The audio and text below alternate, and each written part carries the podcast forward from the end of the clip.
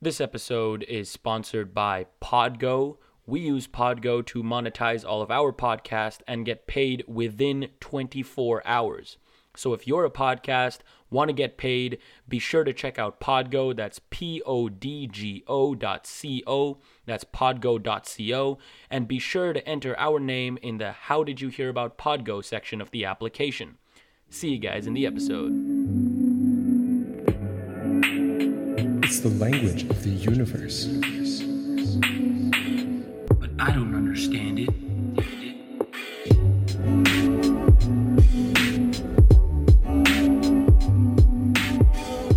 Hello, everybody. Welcome back to the Math and Physics Podcast. I'm your host, Parker. And I'm Ray, and we welcome you to episode number 59, where today we have Dr. Miriam Diamond here with us, a dark matter experimentalist. So, uh, before or before we even start, uh, Miriam, maybe you want to introduce yourself to our audience. What is it that you do? Also, a quick disclaimer i shouldn't shouldn't cut you off but she is our uh, professor in uh, thermal physics parker and i both had that shared class so that was a wonderful semester thank you for teaching us Mhm. and can maybe you want to introduce yourself Sure. So I am an assistant professor at the University of Toronto Department of Physics, and my mission is to convince you all to join the dark side. with dark matter of course Yes, with dark matter of course yes, yes, of course. And especially with Star Wars Day coming up soon, may True, the dark true. side of the Force be with you. Uh, oh this will be no no it's going to be up on monday oh if only that would have been really cool if, if it was up on tuesday may the 4th so that would be pretty interesting yeah star wars day coming up soon so to everyone celebrating let's go so All right, parker so, let's get the news Yeah, going. before we actually get into the podcast, as always, we have a little bit of news. Um, YouTube. No, we, we were already above 500, 500, yeah, on yeah, yeah. YouTube. Yeah, that's true. Uh, recently, we hit um, 7,700 followers on Spotify. So thank you so go. much. nice everybody that's been listening to the podcast and commenting on YouTube. Um, we do have a comment of the week, as always. let's hear it Um, so this comment actually comes from Kathan Shaw. Um, they say before starting out the series on relations, you guys should consider an episode on trigonometry because they deserve one. Uh, now there are around 500 subs, so congratulations on 500 subscribers. Thank you so much. And the reason why this is the comment of the week is because we are actually picking smart idea that suggestion for next week's uh, topic Uh-huh. for the podcast. Uh-huh you. trigonometry that's something we literally we never thought about that like we've we actually discussed a lot of things in these 59 episodes never thought of trigonometry. Well, actually, just before we came on air, you were saying to me it was okay if I went off on a tangent. And I thought I might go off on a sine over cosine. yeah tangents is something that tangents is something we love on this podcast for sure. That that that's something we're almost known for on here. So yeah. So maybe All we can kick off the podcast with the classic question as always. So miriam how did you get into the field of science? Like what inspired you maybe as a kid? It was it an event a series of events that led up to it what was the whole the whole deal Uh, well, you see, when I was young, my ship got stranded on a deserted planet, and when I Oh. was struggling to survive, I learned that I had the power to tap into the dark side of the force, and that Very yeah, rough. no, Oh no, no. very rough Se- Uh, seriously though, um, I have been fascinated ever since I was a very young child with how the universe works. Mhm. I was just always wondering, why do things work the way they do? What are things made of? Uh, if I keep taking things apart uh, and I split things, you know, into smaller and smaller pieces, uh, what will be, you know, the tiniest thing that I can imagine? What is, you know, the most fundamental Lego building blocks of the universe? Um, I was also fascinated with things like time travel. Uh, I always wanted to build a time machine. When people ask me what I wanted to do when I grew up, I used to say I want to invent a time machine. Um, wow but then I then I realized that if I do succeed in building this ultimate time machine, I would just go back and give it to myself, and therefore I would already have it. Uh, and since I don't already have it, maybe I'm doomed to failure. Anyway, uh, so that's when I realized maybe time travel was more complicated than I thought. Um, and then um, I heard about things like black holes uh, from uh, various series on television. Um, and I got I got really fascinated with that for a while. Um, and then I guess I was in about grade seven or eight when I got obsessed with particle physics. I, wow, that's pretty young. Yeah, so I read some articles, articles, in Scientific American, uh, and then I read a book called The Elegant Universe by Brian Greene. And oh, of course. Yeah, Amazing yeah. Um, and so uh, I was obsessed with particle physics ever since then. It was like love at first sight. It, it, it was, you know, I just I just knew that, that that this was the love of my life. In high school, I hosted physics tea parties at lunch. And it would be an Alice in Wonderland Mysteries of the Universe thing where we would watch um, something like those Nova documentaries, uh, which at the time had just come out. um, and um, meanwhile, we would have iced tea and talk about how weird the universe was. That sounds like a fun science science group, like a like a sciencey thing to do. You know, sit together, like watch Cosmos, for example. Exactly. I remember, like I used to do that with some friends. That's all, always a classic. Uh, so, yeah, so yeah. yeah. Cosmos Cosmos didn't exist yet at that time. Um, it was, I think. Oh, I guess not. Yeah, it was, it was, it was. I guess not. It was Brian Greene who was doing Nova specials on that's cool. That's cool. So he was much stuff. much bigger at that time. Mm-hmm. Yeah, for sure. Yeah, um, and then uh, also at that time, the Large Hadron Collider was in the process of being built, and I would um, log on to the CERN website using my dial-up internet. um, that sounds like fun. and you know, check out you know the latest on the plans for the super collider and so forth. Uh, and then I was very lucky that as an undergraduate student, I got the chance to do some summer internships with the original Sudbury Neutrino Observatory project. Wow. And wow. then that ended up later winning the Nobel Prize. Uh, I was very fortunate uh, to have had Art McDonald as my mentor, actually, mm-hmm. um, a few years before he became famous as a Nobel Prize winner. Mm-hmm. And uh, so I've been very lucky to have a lot of role models and mentors throughout my career. Yeah, I was gonna mention the Art McDonald thing because that's that's huge. Just the Breakthrough Fundamental Prize and the Nobel Prize as well. And I saw the I saw the collaboration and then Miriam Diamond over there. I'm like, that's amazing. So like, so did you? So you work directly with? Okay, so so by the way, for for people that don't know this Nobel Prize, I believe and I and I still remember. So Dr. Art McDonald is from Queen's University, and in 2016 he won the Nobel Prize for proving almost that neutrinos have finite mass. Like that was, if I'm not mistaken, the essence of the of the prize, correct? Uh, yeah. So technically, it's that neutrinos come in three different flavors, and that they oscillate between those flavors, and that flavor oscillation uh, also implies that they have non-zero mass. Uh, because there was also a common confusion, I believe, of how neutrinos can keep switching from like electron to tau, yes, and they can exactly. keep going back and forth. Yeah. So that was also something proved. So that was an amazing the like you know moment and i still remember reading up on it into it like you know when when this happened and to find out that you were part of it it's, yeah. it's amazing. It's amazing. So what was that experience like though working with like or or did you work directly with uh with with dr mcdonald? Uh, yes. Yes i did. Um and by, so, uh, so, uh, yeah so what was the, that like? That must have been amazing. Yeah so by the time i came on board though the actual experiment was already finished and it was just data analysis that we were doing. So um, I was not actually down there in their mine shaft while the data for the original SNO project was being collected. Uh, that would have been mm-hmm. really awesome, but I would have needed a time machine to do that. yeah. so what what exactly is the experiment? Like how do you even collect this data to then analyze and figure out that neutrinos are cycling between these flavors?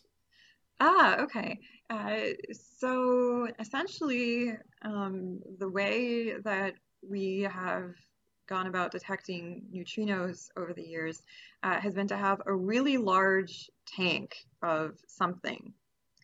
Uh, and even though neutrinos interact very, very rarely with the rest of matter, uh, so a neutrino can go through an entire light year of pure lead and have only a 50% chance of interacting. Oh, wow. so, yeah. Uh, but just because there is such an unfathomably huge flux of neutrinos coming down from the sun constantly, um, that even if there's a very, very tiny chance for any individual neutrino to interact, there's just such a, a, huge number of neutrinos that if you then build a large enough tank and if you wait for a, a long enough period of time, you will get a significant number of neutrino interactions.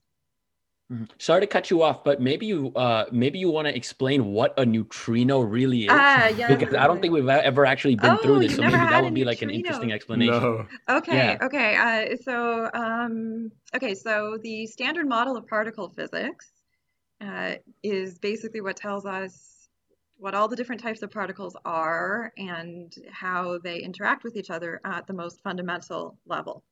And so there are a few different types of fundamental particles. There's six flavors of quarks, where most of the ordinary matter that is around us is made up of just two of those. There's up quarks and down quarks. Mm-hmm. Or baryonic matter. Yeah. Yeah. Mhm. Um, and then um, we can produce the heavier quark flavors in, for example, supercolliders. Uh, and then there are leptons. And so the three electrically charged leptons are the electron, the muon, and the tauon. So the muon and the tau are basically heavier versions of the electron. And then each of those has a partner which has no electromagnetic charge, and that's a neutrino. So there's an electron neutrino, muon neutrino, and tau neutrino. And so the thing about these neutrinos is that they have tiny, tiny masses. We originally thought that they had zero mass, and it was quite a surprise um, that, that, that they did actually have teeny masses.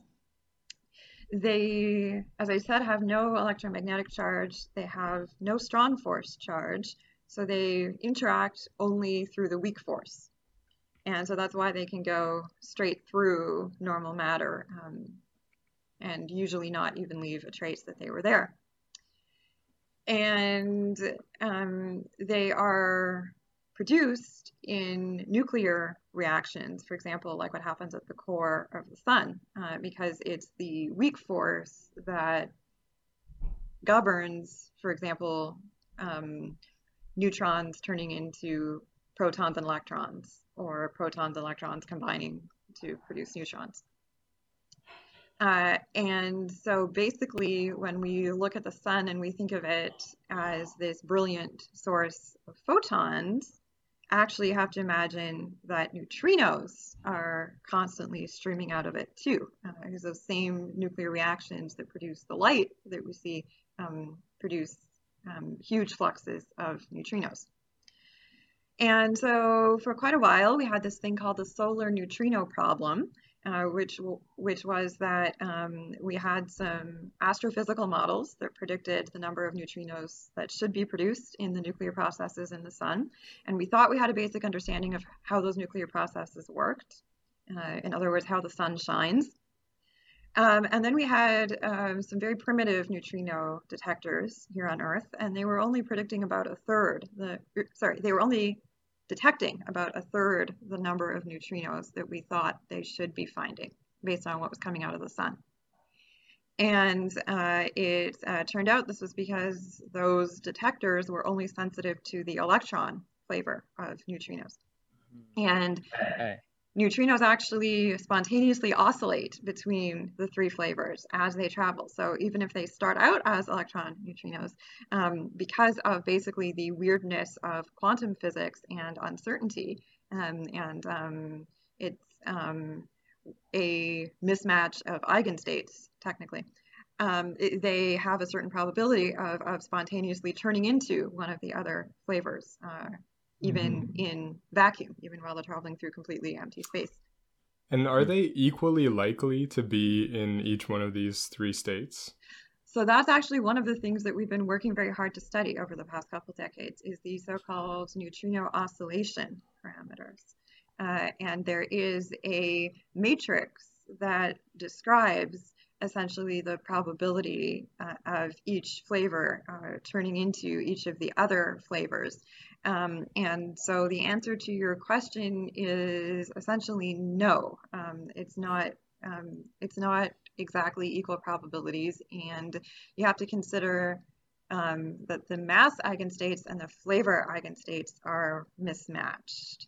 So each mass eigenstate, because we now know that the masses are not zero, uh, is each mass eigenstate is a different mix of flavor eigenstates and vice versa. Okay, so it doesn't like directly depend on each other. So like it could so so that's why it can be like disproportionately equal. That's why it doesn't have to be all equal probabilities. What you're saying? Uh, what I'm saying is that the terms in the three by three matrix that describes the oscillation are different sizes. Are different sizes. Okay. Okay. So it. Di- okay. Yeah. Okay. Yeah. So okay. Sorry. Continue. Yeah.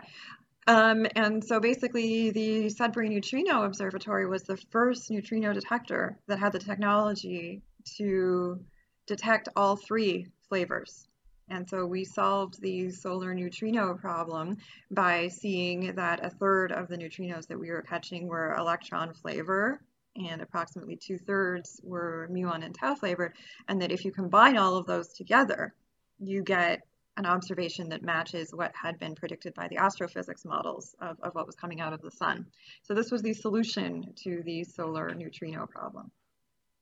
And what what is the what is the fundamental difference? Like when you said it can only detect electron neutrinos, like what is the fundamental difference between like detecting an electron neutrino versus that of a tau or or a muon? Right. So example? basically, it comes down to what is actually happening in the interactions in this giant tank.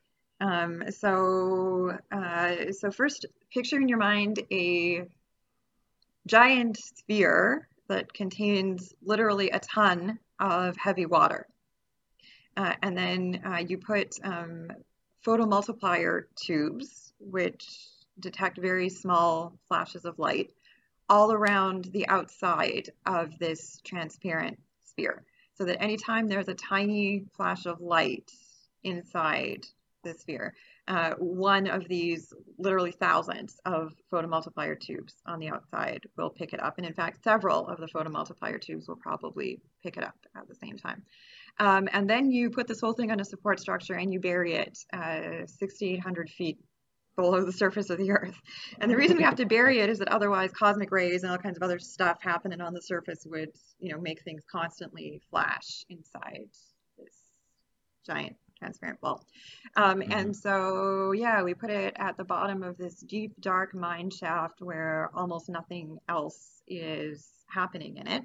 And we wait for every once in a while a neutrino to travel right through the rock and travel right through the acrylic that makes up the sphere and interact with something in the heavy water.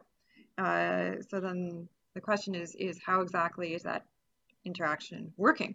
Um, and so it can interact with an electron in um, in one of the um, hydrogen atoms, usually, or it can interact with the nucleus.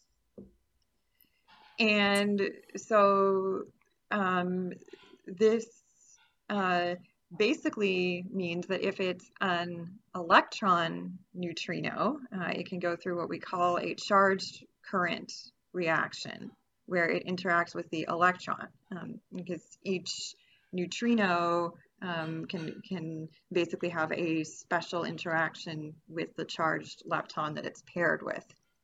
So a muon neutrino or a tau neutrino will not interact with an electron, through mm-hmm. the charged current reaction that an electron neutrino attracted. Okay, but all three flavors um, can have um, what we call neutral current reactions, um, where um, where it basically um, gives the whole thing a shove over and um, and so you get this this this tiny sort of recoil effect that you see um, from sort of the nucleus as a whole.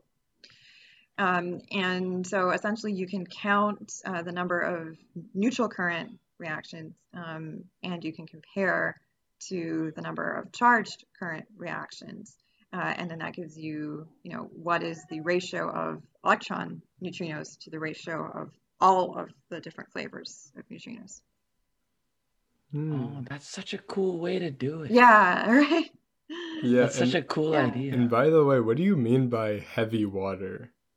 Oh, okay. So, um, so water is H2O.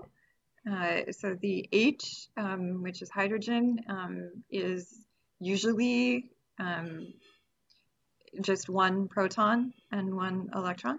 Um, but um, if instead um, it is deuterium, uh, then it has a neutron. Mm-hmm. Okay. So that water is basically made with deuterium yeah. instead of hydrogen. Yeah. Oh, that's cool. Yeah. That's cool. And actually, what you have to watch out for is that there is a third naturally occurring isotope, which is called tritium. Mm-hmm. That has yet another extra neutron in it. And that one's really bad for experiment because it's radioactive. And anything mm, that's radioactive yeah. also sets off a signal in the detector. So we actually have to do a lot of effort to get rid of all the radioactive contamination. We even have to be careful about stuff like radon that is hanging around in the bottom of the mine shaft for the same reason that radon hangs around in your basement. Uh, it's just a mm-hmm. naturally occurring so, isotope yeah. in the earth. Uh, but then we also have to worry about the tritium that is actually in the water. And so we had to develop a special, essentially, filtering system that gets rid of everything except maybe one atom of tritium in an entire ton of heavy water, which is really wow, difficult. And the heavy water itself, we actually borrowed um, from decommissioned nuclear reactors uh, because deuterium is also used as a moderator um, in, um, for example, the old style CANDU reactors. Uh, so um, Atomic Energy Canada was kind enough to loan us their unused heavy water, which otherwise would have cost us I don't know, something like a million dollars at the time. Probably, oh my! probably well more than wow. that now, accounting for inflation. Yeah. Because mm-hmm. that was uh, so the experiment. I believe the paper was starting like or started to be written in 1984, right?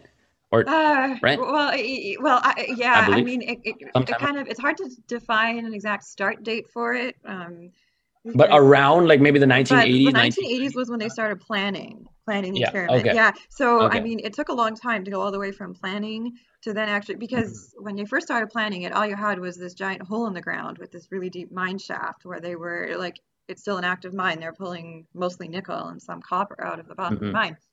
So you have to plan for okay, how are you going to dig a cavern and make it a clean room space? like not just a place where you can mm-hmm. do science, but a world class clean room space at the bottom of the mine shaft. Um, and then you have to think about okay, the actual detector. So how are you going to construct this giant acrylic sphere?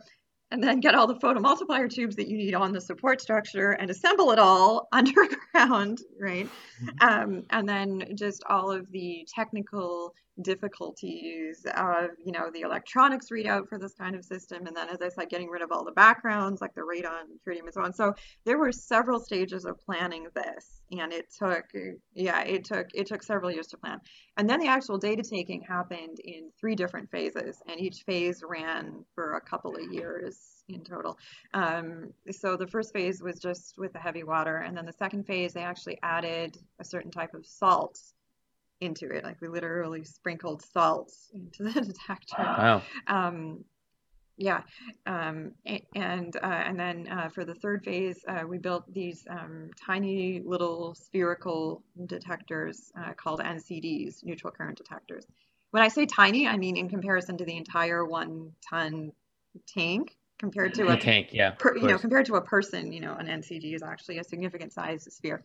And we basically put them on strings and we lowered them in to the, mm-hmm. into the sphere. Um, and as their name implies, they, they, they basically allow us to detect neutral current reactions with higher efficiency.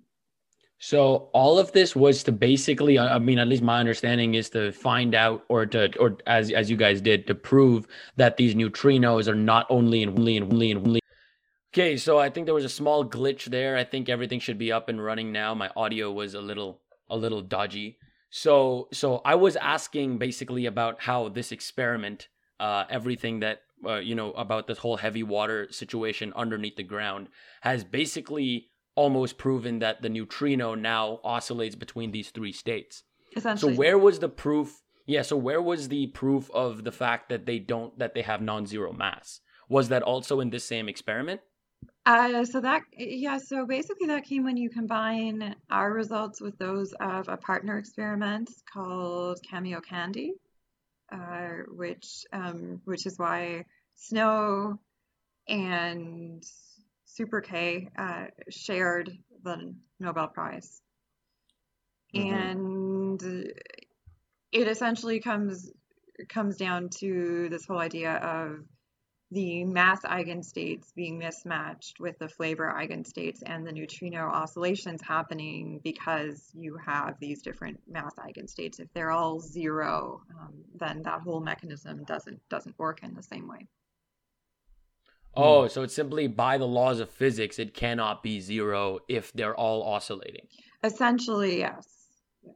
Okay, that's that's a pretty nice deduction from that experiment. Yeah, um, as I said, you, it, it's it's a, it's a little more complicated than that. You have to combine our results with some slightly different results that, that, that came out of the Super K partner experiment in Japan, but that's the essential idea behind it.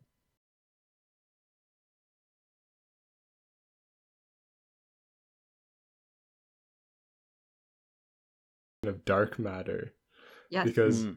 of course you are a dark matter experimentalist so might as well might as well ask away ask our questions so first of all just for our audience here maybe give a little rundown about dark matter and why it's so mysterious and maybe why it's important Okay, uh, so I guess uh, I'll start actually with why it's so important. Uh, our current estimates indicate that about 70% of the universe is dark energy, and 25% is dark matter, and about 5% is standard model stuff. And so that means that there's about a quarter of the universe, or about five times more than ordinary matter, uh, of this dark matter stuff.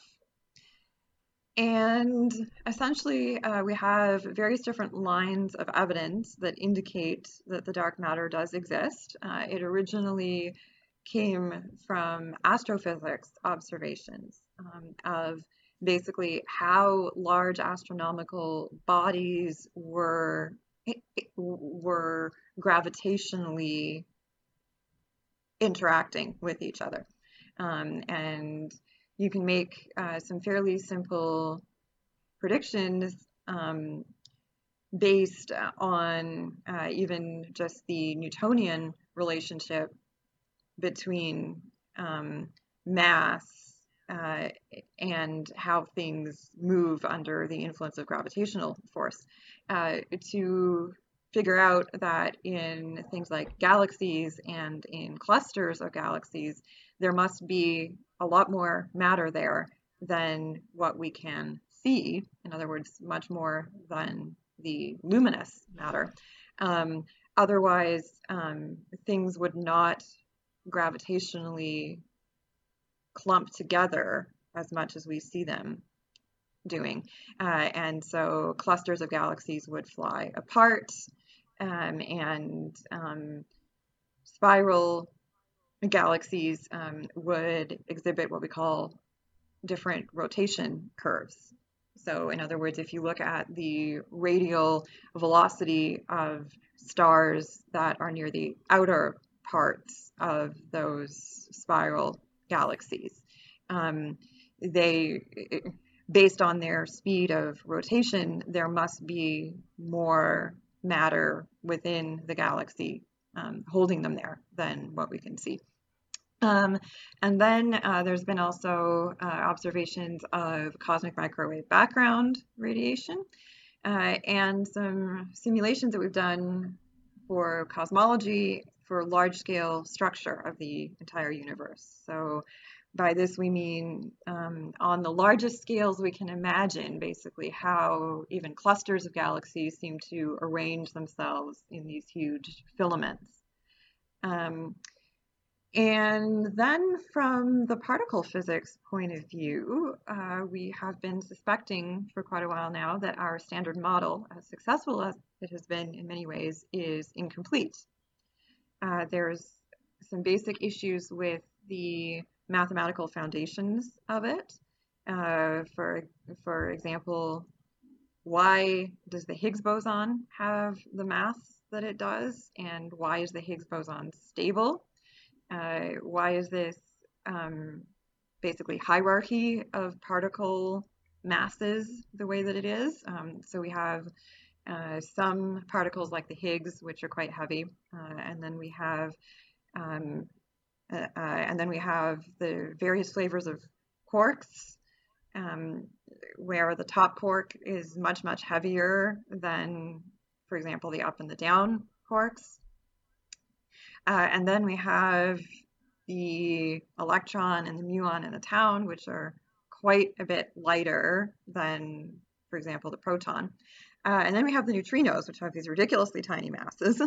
Uh, so we've got these particle masses all over the place, and we have the Higgs that is giving all these things mass, but the Higgs itself has a mass um, that is about 125 times that of the proton, and uh, it just it just seems very strange. It doesn't all really hang together in a way that, that should be stable. Uh, basically, it, it, it looks to us like the Higgs mass should not be stable at the value that it is. And we have no idea why the rest of the particles have this weird spread of masses that they do. And similarly, we don't know why the gravitational force seems to be so much weaker than the electromagnetic force, for example. Um, we we think that we know how the electromagnetic and the weak force combine at um, very high energies. Um, so they combine into the electroweak force, and we think maybe we can even combine that with the strong force and do some sort of a grand unified force, and then we have no idea what's going on with gravity. Um, we don't really know what's going on with, with the fact that we have a matter dominated universe rather than um, having had all the matter all the matter and antimatter just annihilates into pure photons, basically. Uh, so we have um, some sort of a matter antimatter asymmetry happening um, that we don't entirely understand. Uh, this is also known as charge parity violation. Uh, so, so there's all these mysteries behind the standard model. And so a few decades ago, it was realized that some of these standard model mysteries could be solved by adding extra particles and that those particles could also be what makes up the dark matter because they would have very feeble interactions with the existing standard model particles. Uh, and so this kind of gave birth to dark matter searches uh, as a combination of astrophysics and cosmology motivation and constraints uh, from what we actually see uh, in terms of you know how much dark matter there should be in order to make the universe hang together the way it does, but not make it collapse back in on itself.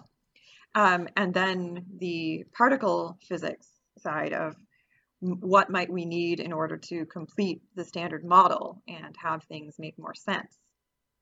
And actually, for a while, people thought that neutrinos might be dark matter. And neutrinos were, in a way, a form of dark matter in that they had quite feeble interactions with the other standard model particles uh, and they did have some non-zero mass and they did make up some very very tiny percentage of the mass energy budget of the universe that could not be accounted for by things that we could see essentially. Um, so you could think of them as, as, as sort of the first component of dark matter that we ever found. Uh, it just happens um, that they only you know, make up something like 1% or less of the mass energy budget of the universe. Um, so there's still all this other dark matter out there. But the same detection techniques that we used for neutrinos could be adapted and refined to look for dark matter particles that sort of behaved in a similar way, except that their interactions were even more feeble, for example, or they had higher mass, or they were even trickier to find for other reasons. Uh, so that's how I sort of started my career in neutrino physics uh, and then ended up in, in dark matter physics. Um, mm-hmm. It was sort of my idea of leveling up. You take, you know, one type of particle that was really hard to detect, and okay, now we found it, and now we can actually study in detail some of its properties. Okay, but now we got to get to the next level of sensitivity where we can find particles that are even. Mm-hmm. Yeah, so I just want to say before we get into how dark matter is actually detected, because I believe like currently you're working on like super CDMS, yeah. and like previously you've worked on like the Atlas projects and stuff like that. Before we get into that, because I do want to, I do want to ask something that you were mentioning about the standard model like just now about how we try to we're like we're still on you know on on grips with the whole gravitational force now my understanding with general relativity and the standard model is that the standard model is kind of going against the idea that gravity simply is a fundamental consequence of space-time curvature mm. and right? Because the graviton, the hypothetical graviton, is kind of going against general relativity and saying that no, gravity is not a curvature of space, but it's actually a force that's carried by the graviton.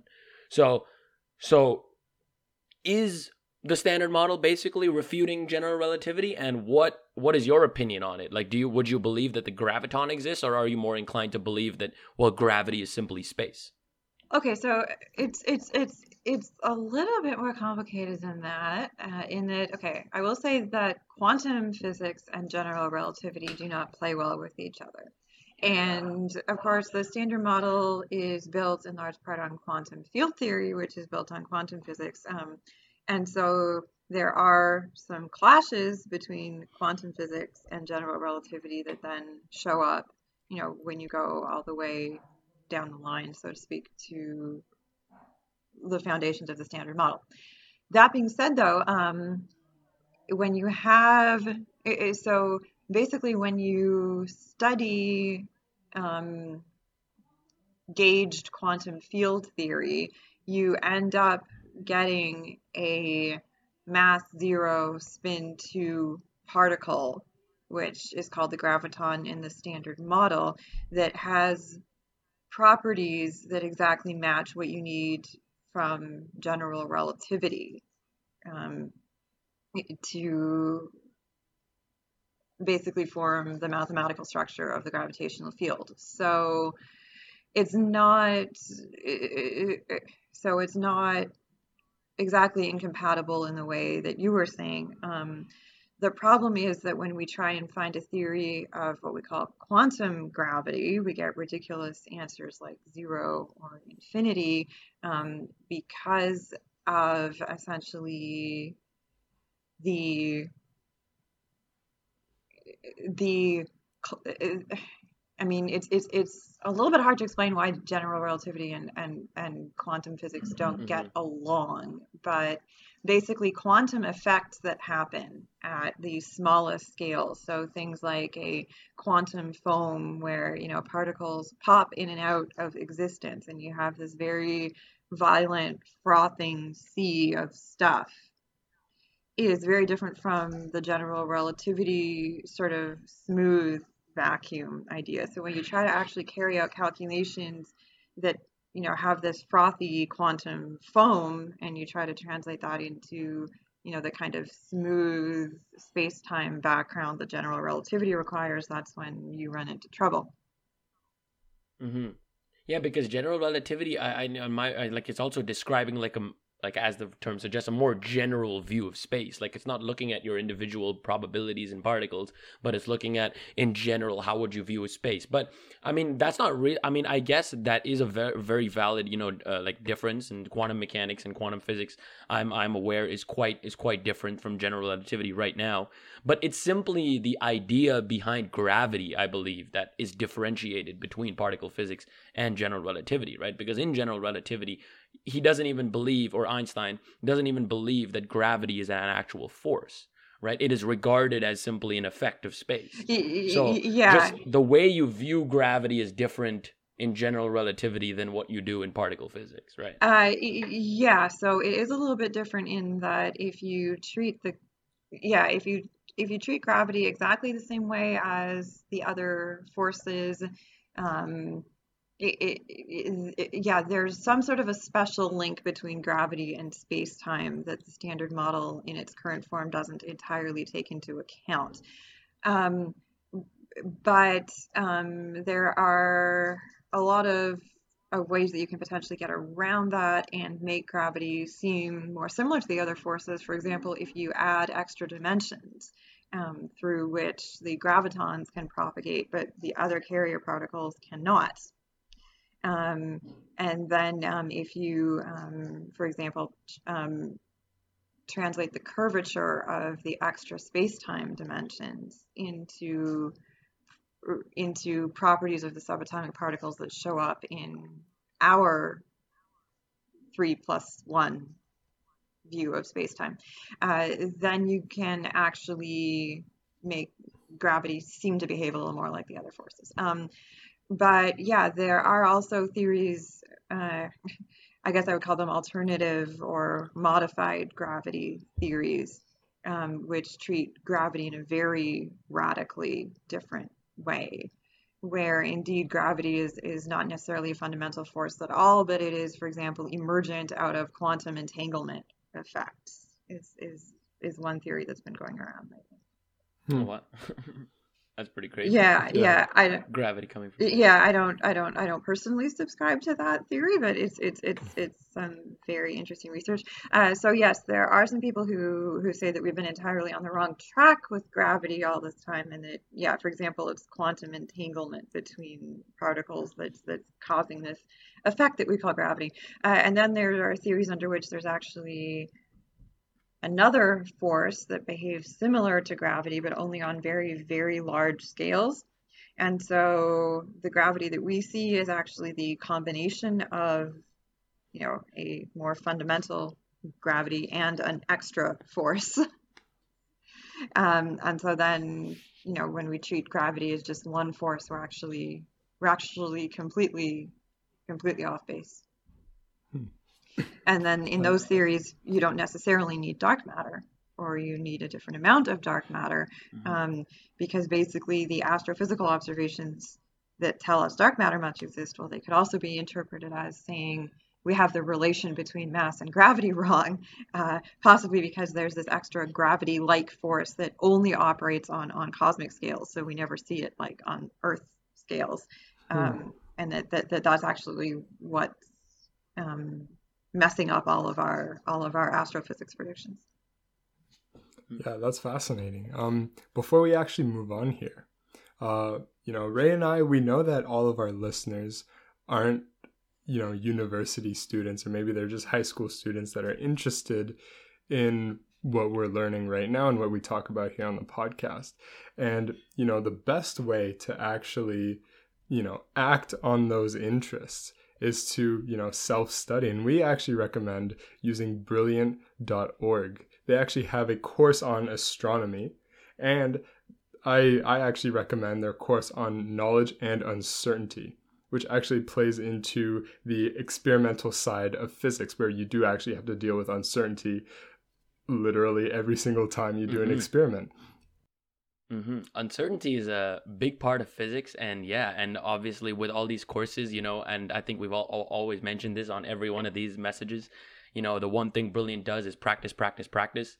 So when you, you know, especially with uncertainty, that's something that a lot of people coming into grade, I mean, uh, uh, coming into first year of university don't know about because in grade 12 like you never really touch on any uncertainty experimentally speaking so it's always like a nice thing to know, and especially you know because we're talking about well experimentally finding dark matter. It's always a cool course to check out. So yeah, go check out the uh, link in our description below, or uh, you can just go to brilliant.org/mpp, and yeah, you can check us out. And the first 200 members get 20% off their premium subscription. Why wouldn't you want 20% off your premium subscription? So yeah, so go go check us out. Link in the description below. And yeah, thank you, brilliant. So, uh, continuing on your very interesting experimental career, uh, maybe you want to take us through a little bit of your experience in the Atlas experiment. Ah, so, okay, what, sure. what was what was it, and what did you do in that experiment? Okay, uh, so um, Atlas, uh, for people who have not heard of it, is one of the four main experiments at the Large Hadron Collider. And so this is the most powerful super collider ever built. And uh, so essentially, we take protons and we run them round and round and round in a ring, uh, going faster and faster. Uh, and we have one beam going in one direction, one beam going in the other. And at four points along the ring, we bring those beams together uh, such that the particles going in opposite directions smash into each other. And there is a large detector around each of those interaction points, which basically collects all of the subatomic debris that comes flying out of that collision. Uh, so it's like uh, the most extreme game of bumper cars you can possibly imagine, uh, where you then have to gather up all of the wreckage after the crash in order to figure out what each of the cars was made out of um, before they crashed into each other. Um, and so um, one of the most popular theories of dark matter um, especially at the time that I that I started working on it, um, but even still a popular theory now, is known as weakly interacting massive particles, or WIMPs for short. Yeah, physicists like to give things cute little names like that. Yeah.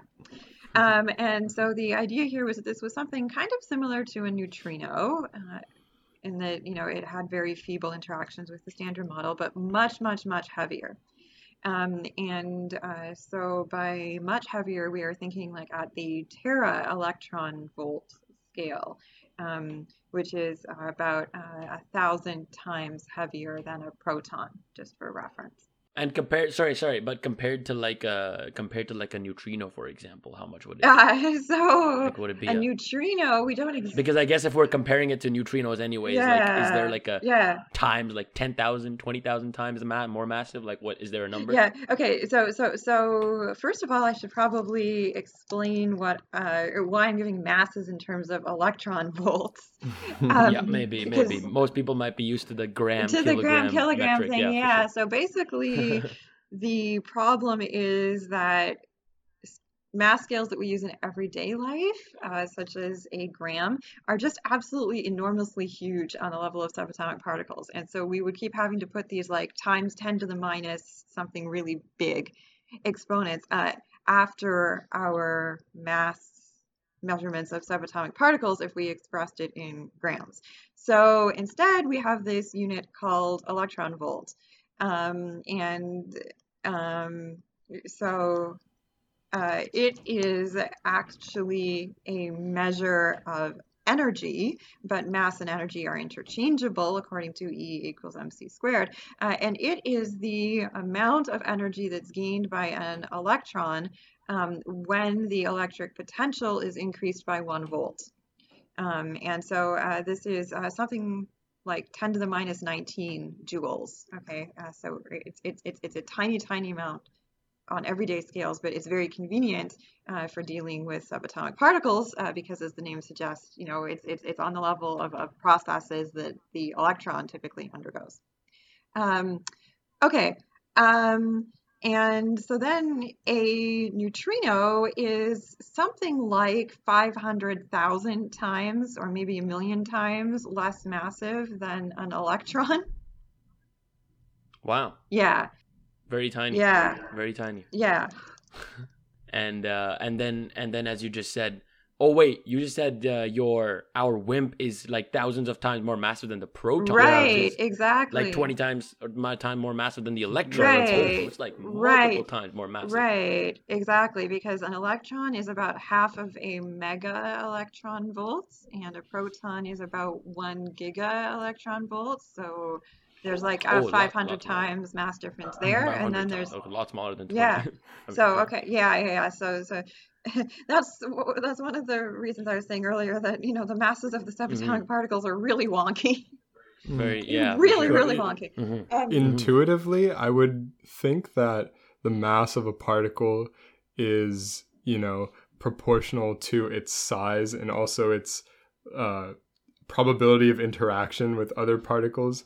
Right, but it's totally not. It's totally Yeah, not because we think that all particles are are are, are point-like. In other words, they have no actual spatial extent of their own. Um, if you ask a string theorist, they will tell you that a particle is actually a tiny little loop of string that's vibrating, and so then it's actually not just a point. It has some some spatial extent to it.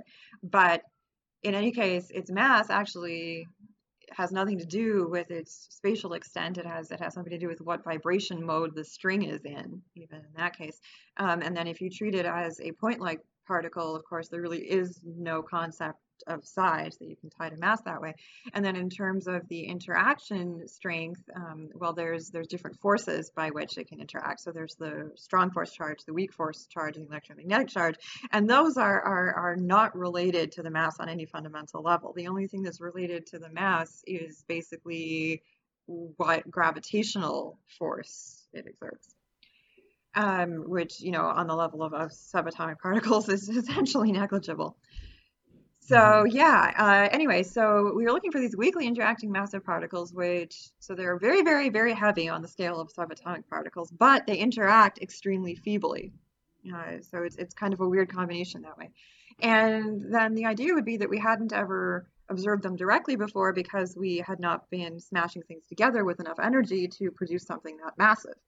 Uh, and so the hope was that, you know, at the Large Hadron Collider, the most powerful super collider ever built, we would succeed in making these WIMPs for the first time.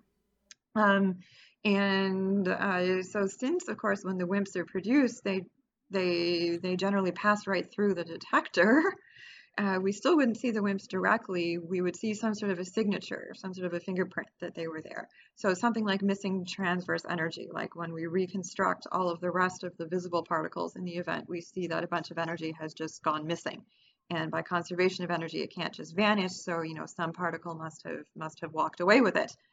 Um, or uh, something like a displaced vertex, um, where if the WIMP, uh, for example, then decays into other particles which are in the standard model, you would see standard model particles seeming to pop out of nowhere partway through the detector.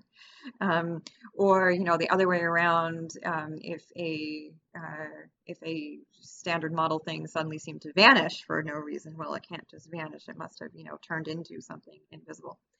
Um, and so um, I uh, worked on basically one category of these searches, um, which were called lepton jet searches, uh, to look for, for one category of, of these heavy dark matter particles. And in run two of the Large Hadron Collider, we did not find them. Um, the, the, the way that we like to say it is that we set world leading limits uh, or constraints on what dark matter particles could be. Uh, because of course, every time that we that we do not find dark matter, we still learn something because you know then we learn what dark matter is not, and and and by process of elimination, that is still helpful knowledge to have. Uh, so I always resent it when people say, "Well, you failed." I'm like, "No, we didn't fail. We just you know found out what dark matter isn't." But I I thought that WIMPs is still like a valid theory almost Yes. for dark matter, or is it just not? Yes. Okay, so it's still yes. So WIMPs are still valid, but not in the part of the WIMP parameter space. Um, so basically, parameter space is the term that we have uh, for if you make a plot with the mass of the particle along one axis and the interaction strength along the other axis. Uh, so we basically ruled out a large part of WIMP parameter space. And the part that we ruled out was the part that a lot of people considered to be most likely or most favored. Um, you know, people's people's favorite part of parameter space. Uh, but uh, there is still a fair bit of, of WIMP parameter space that is unexplored.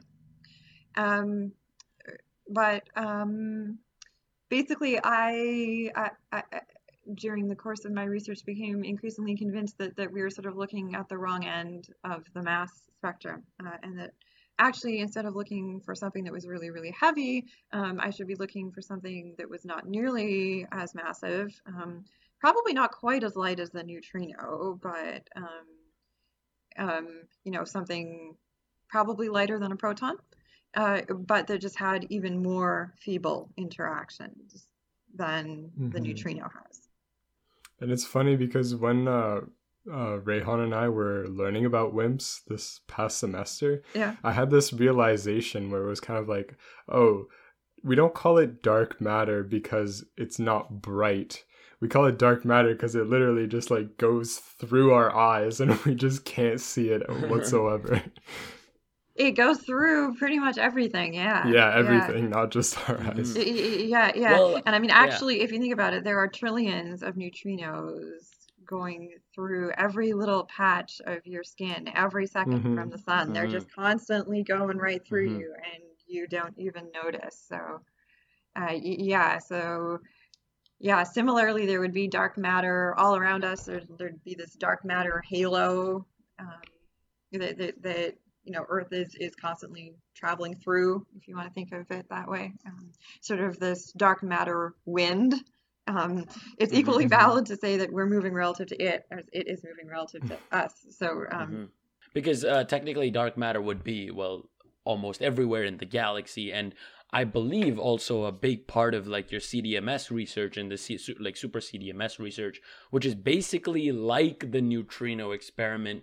It's an underground, it's a glorified underground water tank. um, so actually, Super CDMS is not a water tank. Uh, there are a few. Oh, it's not the water no, tank. Okay. so there are some other experiments underground right now that use giant tanks. Um, Yeah. It's not water that they use anymore. Um, they Oh, um, I thought they did use water for dark matter. um, Because there was one that I remember seeing where this one on this TV show um, where this uh, one guy. so Yeah. so the actual detection medium is is either argon or xenon. Um, but then they take that tank and they surround it often with water. And the water maybe maybe that is was it. Maybe essentially that was to act it. Yeah, as more shielding. for sure. Yeah. Mm, for the for Yeah. sure because I remember seeing like this one uh I don't know if it was like a TV show or like a it was like an episode where this one person was talking about his dark matter research and he was he was he was like taking the cameras like into all of these tanks and Yeah. stuff and they were showing us I'm assuming yeah I think now you're right I mean you're obviously like it, it's surrounded by water and Yeah. the actual uh the actual element itself that it's interacting with is something some something like a radioactive gas Uh, no, it's actually the opposite of a radioactive gas. It's a noble element. So the thing about Noble, sorry, noble, radon- not yeah, radioactive. Noble, yeah, yeah sorry, I, I, I mixed them up. I mixed them yeah, up. yeah, I so know all the like- krypton, argon, Yeah. So, noble, yeah, not not radioactive. Sorry, noble gas. And what was really sad was that this guy was talking about his experiment and how he had been working on it for the last 40 years and not found any detection of dark matter. So, like, I guess my question that I can form out of this sad story is well, what do you think? Like, do you think this is the right way to find dark matter? Like, just waiting for something to interact? Or do you think there's a more, you know, out there approach that we can do to find it? Right, okay, right. So the first thing I'm going to say to that is that, okay, Super CDMS is not a giant tank of something. Part of the reason for that is that in order to build more and more sensitive things in the style of um, these um, noble element searches, involves making bigger and bigger tanks of stuff, which means you then got to, you know, purify all the extra stuff that you're putting in, and you've got to, you know, build more and more support structures out of more and more materials, which have to be extra purified, and then you need more and more of you know whatever detection apparatus you're using, and more and more electronics readout, and so on.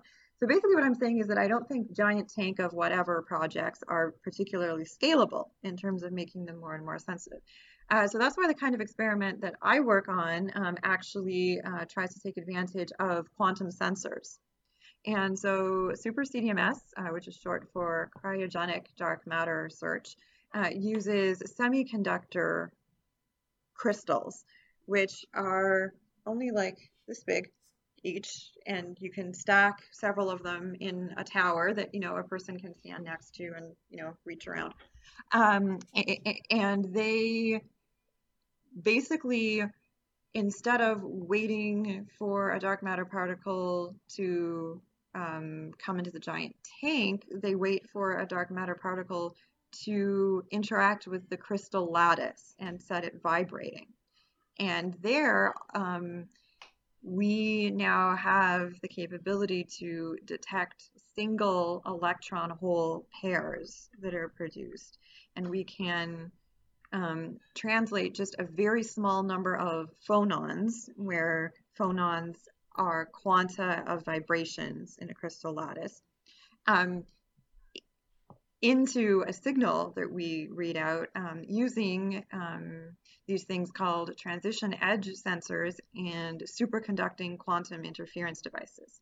And these um, squids, as we call them, superconducting quantum interference devices, um, are actually the same things that some people are trying to use to build quantum computers. Um, and the idea is that these quantum sensors are, are basically far more sensitive than than than than any other such device we've ever constructed. And so my idea is to look to the very small scale and look to these quantum devices um, to get us better and better sensitivity to more and more feeble interactions. Um, and then I've also sort of come to the conclusion that looking for things in a very very quiet, low background environment deep underground is better than trying to pick out a dark matter signature or a dark matter signal from this very noisy zoo environment of high energy particle collisions that happen like in Large Hadron Collider. Um, because even if you do produce the dark matter particles, um, you have to pick out their signature from amongst you know all of the other debris that went off in that extremely energetic collision.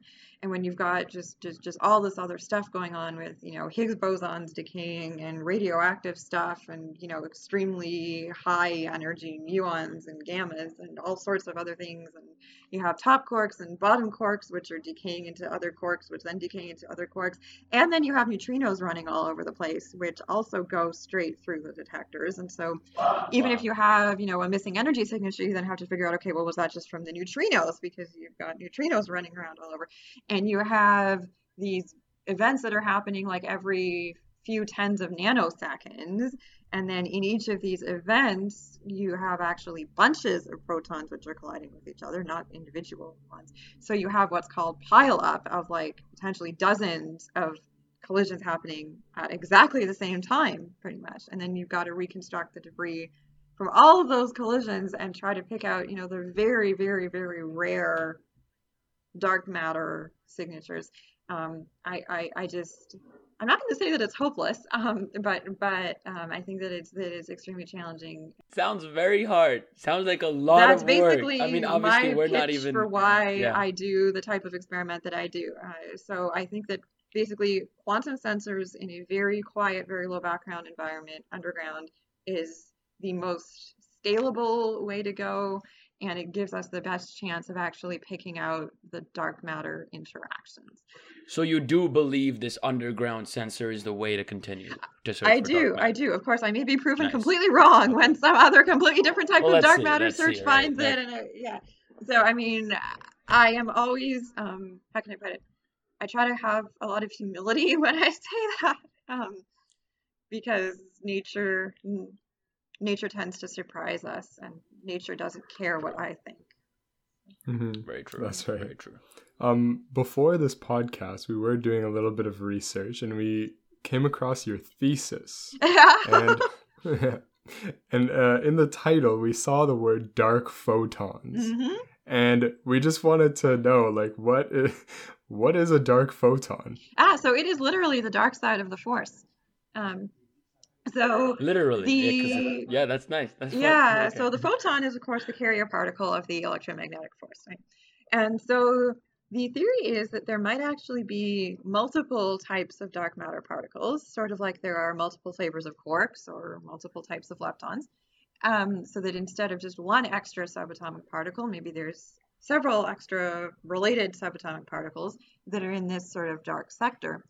And maybe there is, as part of this dark sector, a force similar to electromagnetism, so I guess you could call it dark electromagnetism, that operates between those particles. So the dark sector particles don't feel standard model electromagnetism, and standard model particles don't really feel dark electromagnetism. And just like electromagnetism has the photon as its carrier, dark electromagnetism has a dark photon as its carrier. Wait, sorry. This is a theory, though, right? This, is a not theory. this, is a theory. This is a this is a theory. theory. Okay, okay, okay. Uh, yeah. But according to making this sure. theory, then there would also be Yeah. a tiny mixing between the standard model photon and the dark photon. Hmm. Um, and so then Okay. basically every once in a while you could turn a standard model photon into a dark photon, for example. Um, But where does that idea come from? Like the Um, fact that they can just kind of turn into each other.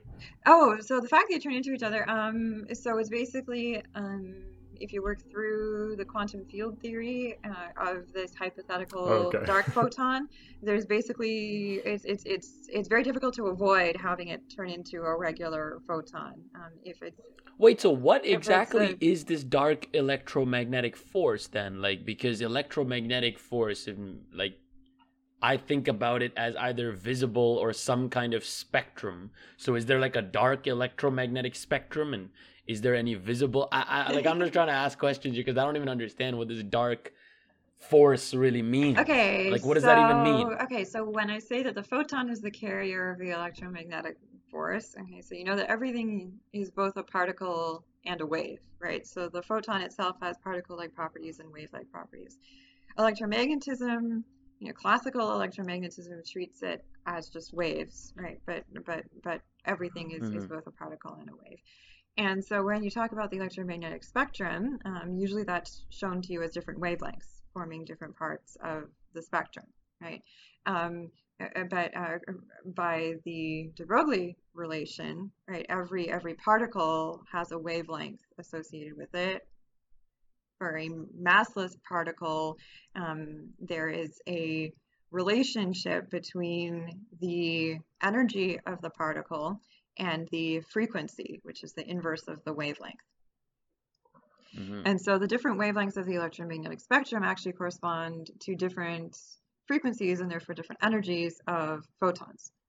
And so, yeah, similarly, dark photons can have different energies. Um, and so then, yes, they would have a spectrum associated with them. What we call the visible spectrum um, is simply the range of photon energies for which our eyes operate as detectors. So our eyes are actually, we've recently found that they can detect even down to single photons. So our eyes are some of the most sensitive photon detectors ever developed, actually, but only for a certain range of photon energies. In other words, for a certain range of wavelengths, and and, and that's what we call the visible spectrum. Uh, and then there's, you know, other parts of the spectrum um, that we use for radio transmissions. We call those radio waves. There's others that we use in microwave ovens, right? We call those microwaves. Um, the really high energy ones we've labeled gamma rays, right? Um, and then um, because red is the um, lowest energy on the visible spectrum, then uh, just slightly less energy than that is infrared, and then violet is the most energetic. So just more energetic than that is ultraviolet. Right? So that's how we've sort of labeled our visible spectrum. But of course, aliens would have labeled it completely differently, right? If they've got sensory organs, right? Um, so okay, so so that's kind of arbitrary. It's not based on laws of nature, right? How we split up the electromagnetic spectrum is Mhm, just Of course, that's also dependent on our eyes, Right, and totally like arbitrary, we, right? Because I'm assuming like there's some insects and some animals on the earth that can view a lot more right. colors. I believe some people can view like a hundred million more colors than some people because they're born with like a different gene in their brain. So that's also like there are some people like that. That's pretty Yeah, cool. it's not a different. But I guess that's more color. That's not energy. Yeah. I guess that's a little different. well, like I was no, well, it is because color is just our interpretation of wavelength. Yeah, so. But isn't well- like no because what because what they are able to do is distinguish between more Ah, yeah. colors. It's not like they can actually see more colors. They can distinguish between like uh, millions of more colors than our eyes. can. yeah, so Anyway, that so, like, basically that was- comes that's down really to cool- like what, yeah, so what is the energy resolution of the detector is basically what it comes down Mhm. to. And we Mhm. kind of battle the same thing experimentally. How closely can you, or how precisely can you determine the amount of energy that, say, a single photon carries detector? So if you can distinguish colors more accurately, you're basically saying that you have better energy resolution in the single photon detector that is your eye. Mhm. Yeah. So moving back very temporarily to the dark photon because I still Right. I'm very intrigued by that. Why dark? Because in my understanding, the entire point of photon and light is well, it provides light, you know, no matter what, it's providing radiation. So to say dark photon, you know what I mean? It's almost Yeah. like they're two opposites being put together. Yeah, so the So I don't dark understand- photon provides dark radiation. Um, it is Like, what does that even mean? Dark radiation? Right. So, okay. So, as I said, it's a force that is similar to electromagnetism. And when you say that it's similar to electromagnetism, I mean that the carrier particle is a vector boson that is an SU1 group. And Yeah, it's a little- probably doesn't mean anything. Complicated stuff But there. so, it, I just know the Higgs boson is scalar. That's, right, that's what I right, right. That's what I know. Right, right. Um, eh, so uh, yeah, so it is basically another long range force.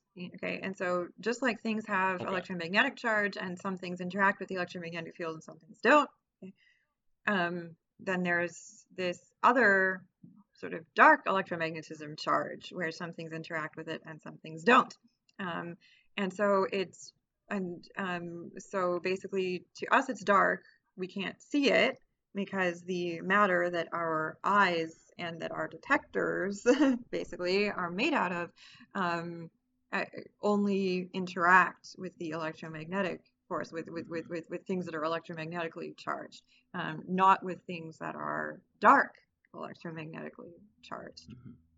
then why do we even need it though? Like So what the what, reason what does we- it play like what does it help us with? Right. So it so so it doesn't really help us. It helps the dark matter particles. Um, Oh, okay, okay. And where okay, cuz cuz it provides like a spectrum for dark matter? Yeah, so basically because the dark Okay. matter particles are charged under this force, they can clump together differently. So Mhm. it provides Okay. them a means besides just gravitational attraction to hold on to each other more tightly, which which by certain astrophysics and cosmology models is is advantageous. And then the other reason that it helps us though is that as I said, there's this tiny mixing between the dark photon and the regular photon. So it means that Mhm. if you produce a lot of photons, every once in a while one of them will go poof and turn into a dark photon. Um, and the other way around, every once in a while a dark photon will go poof into a regular photon. Um, and so then um, the idea is that by examining the debris of, of, of these collisions in Atlas very, very carefully, we might be able to, to pick up evidence of the existence of the dark photon by essentially looking for what we call a displaced vertex. So it looks like something appeared out of nowhere, where actually what happened was Mhm. a dark photon was produced in the collision, it went partway through the detector, then it just turned into a photon, which turned into some other stuff, and we detected that other stuff. Hmm. I'm excited for uh, future experiments where we get uh, like dark spectral lines. That'll be so cool. I'm imagining such a such an observation has not been made yet, right? Because that would obviously like Nobody change has physics. ever observed a dark photon. No, Uh, yeah. um, there have been a couple observations that have been interpreted as possible evidence for the existence of, or at least consistent with the existence of dark photons. Uh, so there was one experiment that, for example, um, looked for transitions uh, of a certain atom. Uh, so basically, um, if you have an atom trap um, and you watch very carefully um, um, what is going on with the transitions between energy levels and the emissions of photons from those transitions. Um, if it if it's if it's usually photons that are being emitted in, in the transitions, but every once in a while you can get a dark photon that's being emitted, right? Or if the presence of the dark photon um, changes slightly the exact energy levels of the transitions, you can try to pin that down with these with these really precise basically atomic and molecular spectroscopy and optics experiments. Um, so there was one, uh, I guess you could call it anomalous result that came out of that uh, a little while ago, uh, but uh, that's still it's it's it's it's still being discussed whether or not this is you know due to some other experimental effect that wasn't taken into account or, or there's Mhm. there's there's there's there's lots of other possibilities um, but um, this was basically if you want to look it up it's the nuclear transition of beryllium 8 isotopes Um, and the idea was that this could be consistent with a it was something similar to a dark photon uh, with a mass of about uh, 17 mega electron volts. Uh, so it's been, um,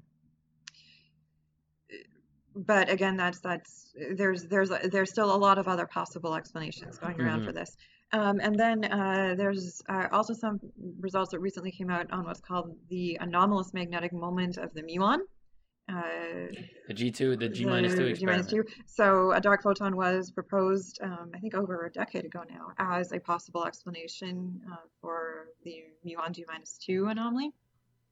That would be interesting. Yeah. A dark photon. Yeah, Because they were proposing a a redefinition of the standard model and adding or subtract. I believe it was adding a particle because there was an extra moment of spin, right? Like there was some extra Well, spin that hadn't been accounted yeah. for. I mean, there's a lot of like zero point zero zero zero zero one or something off. Right? Yeah, so there's a lot of different ways that you can theoretically account for this G minus two discrepancy. One of the ways that you can do it is by adding a dark photon to the standard model, essentially.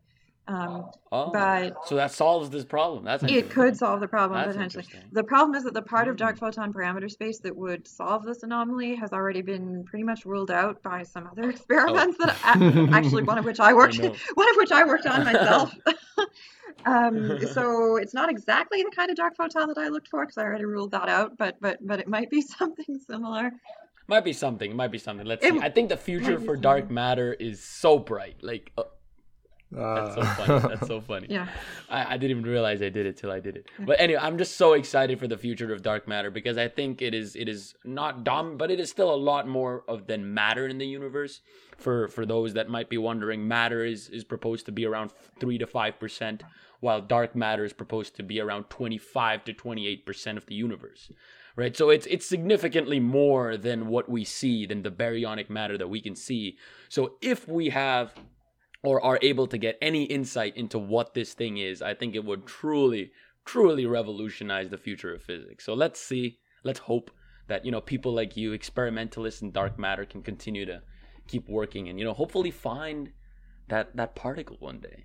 Very exciting, very or exciting group stuff. of particles. or group of Probably, particles. Let's probably very not a stuff. single particle. Y- y- Yeah. Let's, let's see. Yeah, yeah. I mean, personally, I think it's multiple particles, just because if you think about, you know, the five percent or less of the universe that is the standard model, there's all these different types of particles that makes up the standard model. So then there's this other True. stuff that's you know five times that much. So to think that you know that is all just one type of particle is is, is kind of I don't know. Maybe there's a whole there's a whole dark oh There's a- my there's that a would whole dark crazy. Imagine doing a universe dark happening. standard model. Yeah, yeah. Sorry, what did you say? Sorry, I think we were talking Yeah. at the same time. Sorry, what did you say, Parker? Oh, I said there's a whole like dark universe with like dark biology happening that we yeah, just that can't would be see. crazy. Like a dark standard model of particle physics, right? Like that would be pretty interesting.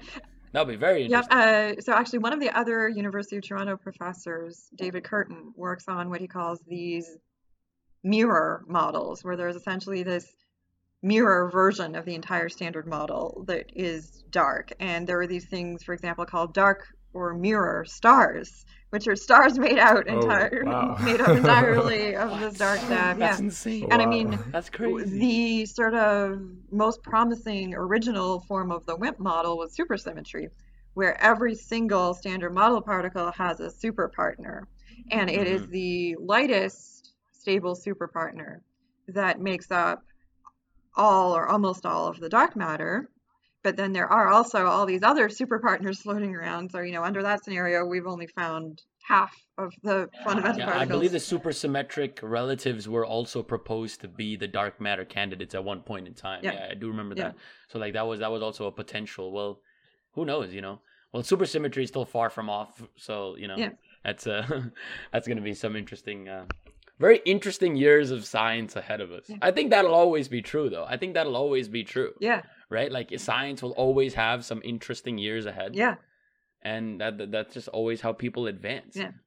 And uh, before we end, before we end the podcast, um, I believe you wanted to address something that is, you know, predominant in the scientific community, something that we were talking about before we started this conversation, and something that I didn't really know existed in the science community.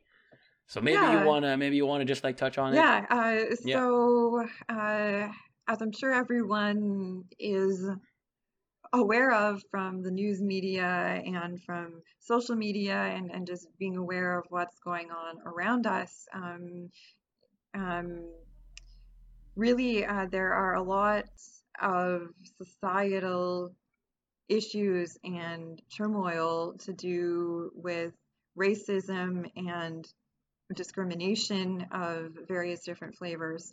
And when we think about what we can do in terms of anti racism and in terms of equity and diversity and inclusion, that is important in the scientific community as well as in all other aspects of our society.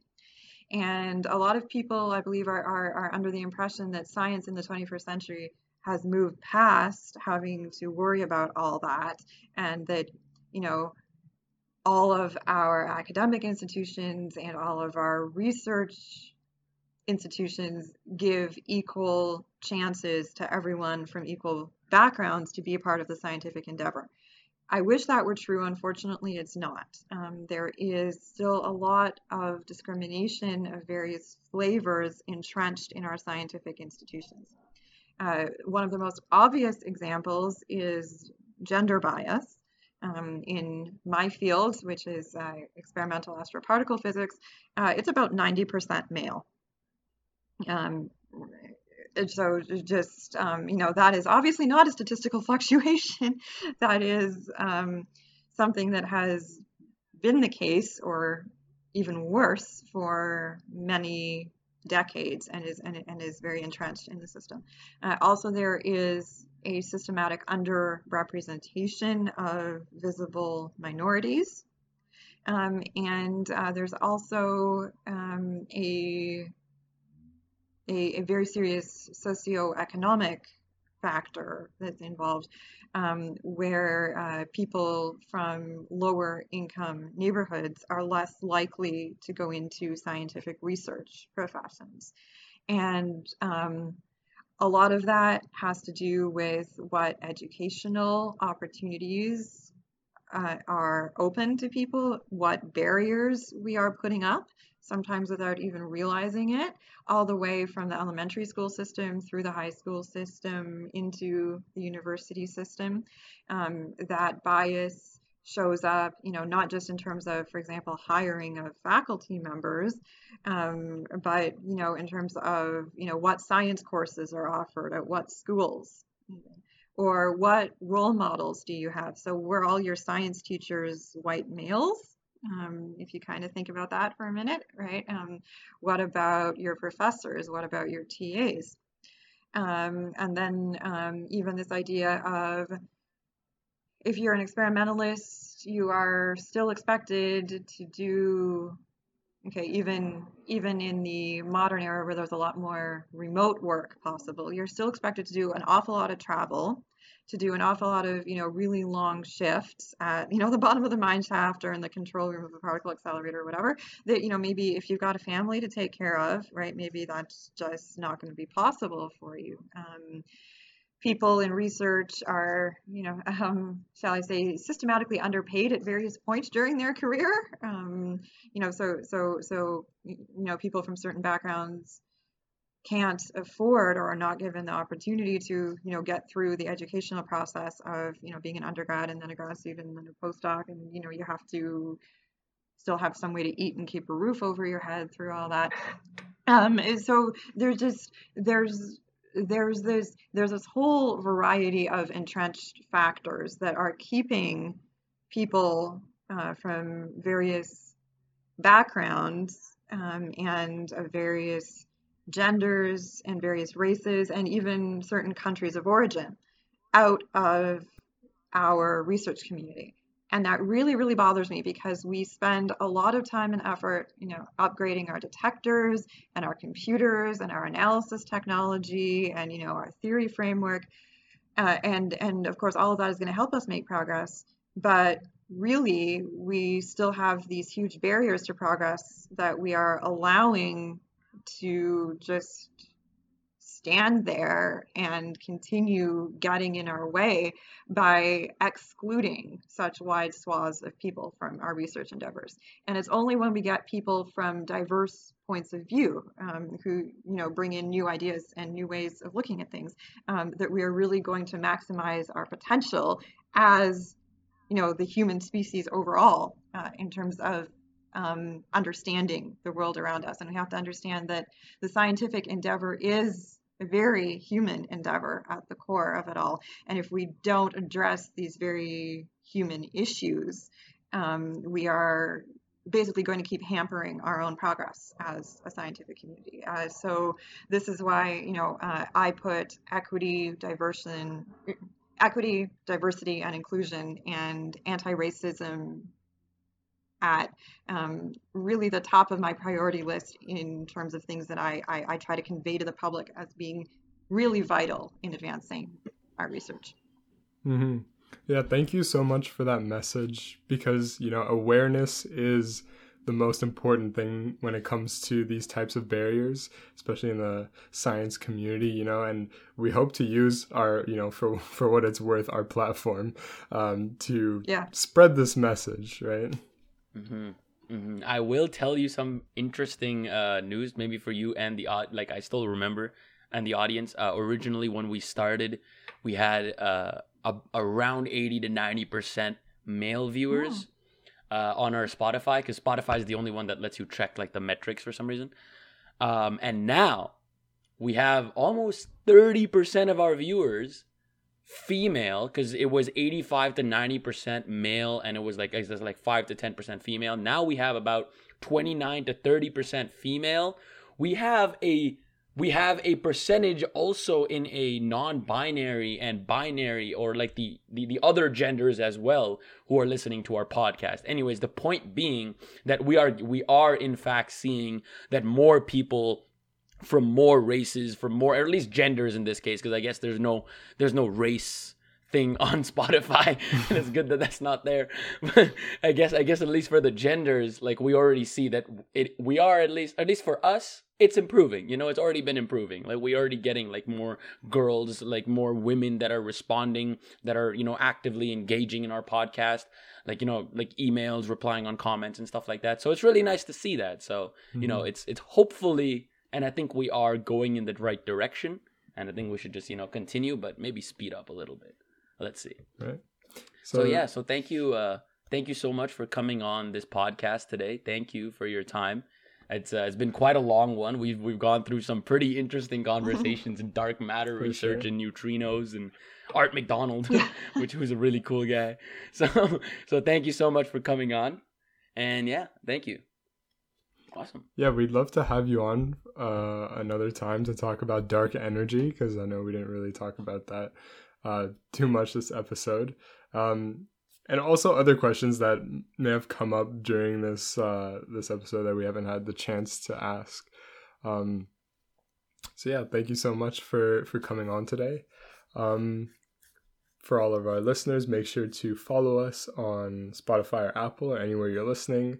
Also, subscribe to us on YouTube and leave a comment. You might be picked as the comment of the week on the next episode. Other than that, anything you wanted to say, Miriam? Uh, no, uh, just uh, of course, please stay safe and healthy, everyone. I know we're still in still in this pandemic, and people are getting very tired of you know staying home and not being able to see their friends. But uh, please, everyone, hang in there, and please do continue to follow public health sure. guidelines, uh, and uh, mm-hmm. always, always, always put your health and those around you as as first priority. For sure, for sure. All right. And also uh, to those listeners out there, might have been wondering where is the 100k Q and A. so don't worry about it. Uh, we will be mentioning it. Uh, we thought about mentioning it in this one, but we didn't, as you've already noticed. So it will be mentioned in the next podcast. Again, the point of the 100k Q&A is so that hopefully now like we're thinking about doing it live so some of you guys can join us as we're answering the question, uh, the, the, the questions. So we're just trying to set up like a date where you know like people would be relatively available. So obviously not this episode, but by next episode, like we should have a date and everything ready. So like if you guys follow our Instagram, definitely just keep you know just just keep looking at it because we're definitely going to update it there and also just just stay tuned because i will also be mentioning it on the podcast before it actually happens so All right. Yeah. So yeah, this has Stay been episode number 59 of the Math and Physics podcast. I'm your host Parker. and i'm ray and we will see you soon Bye guys.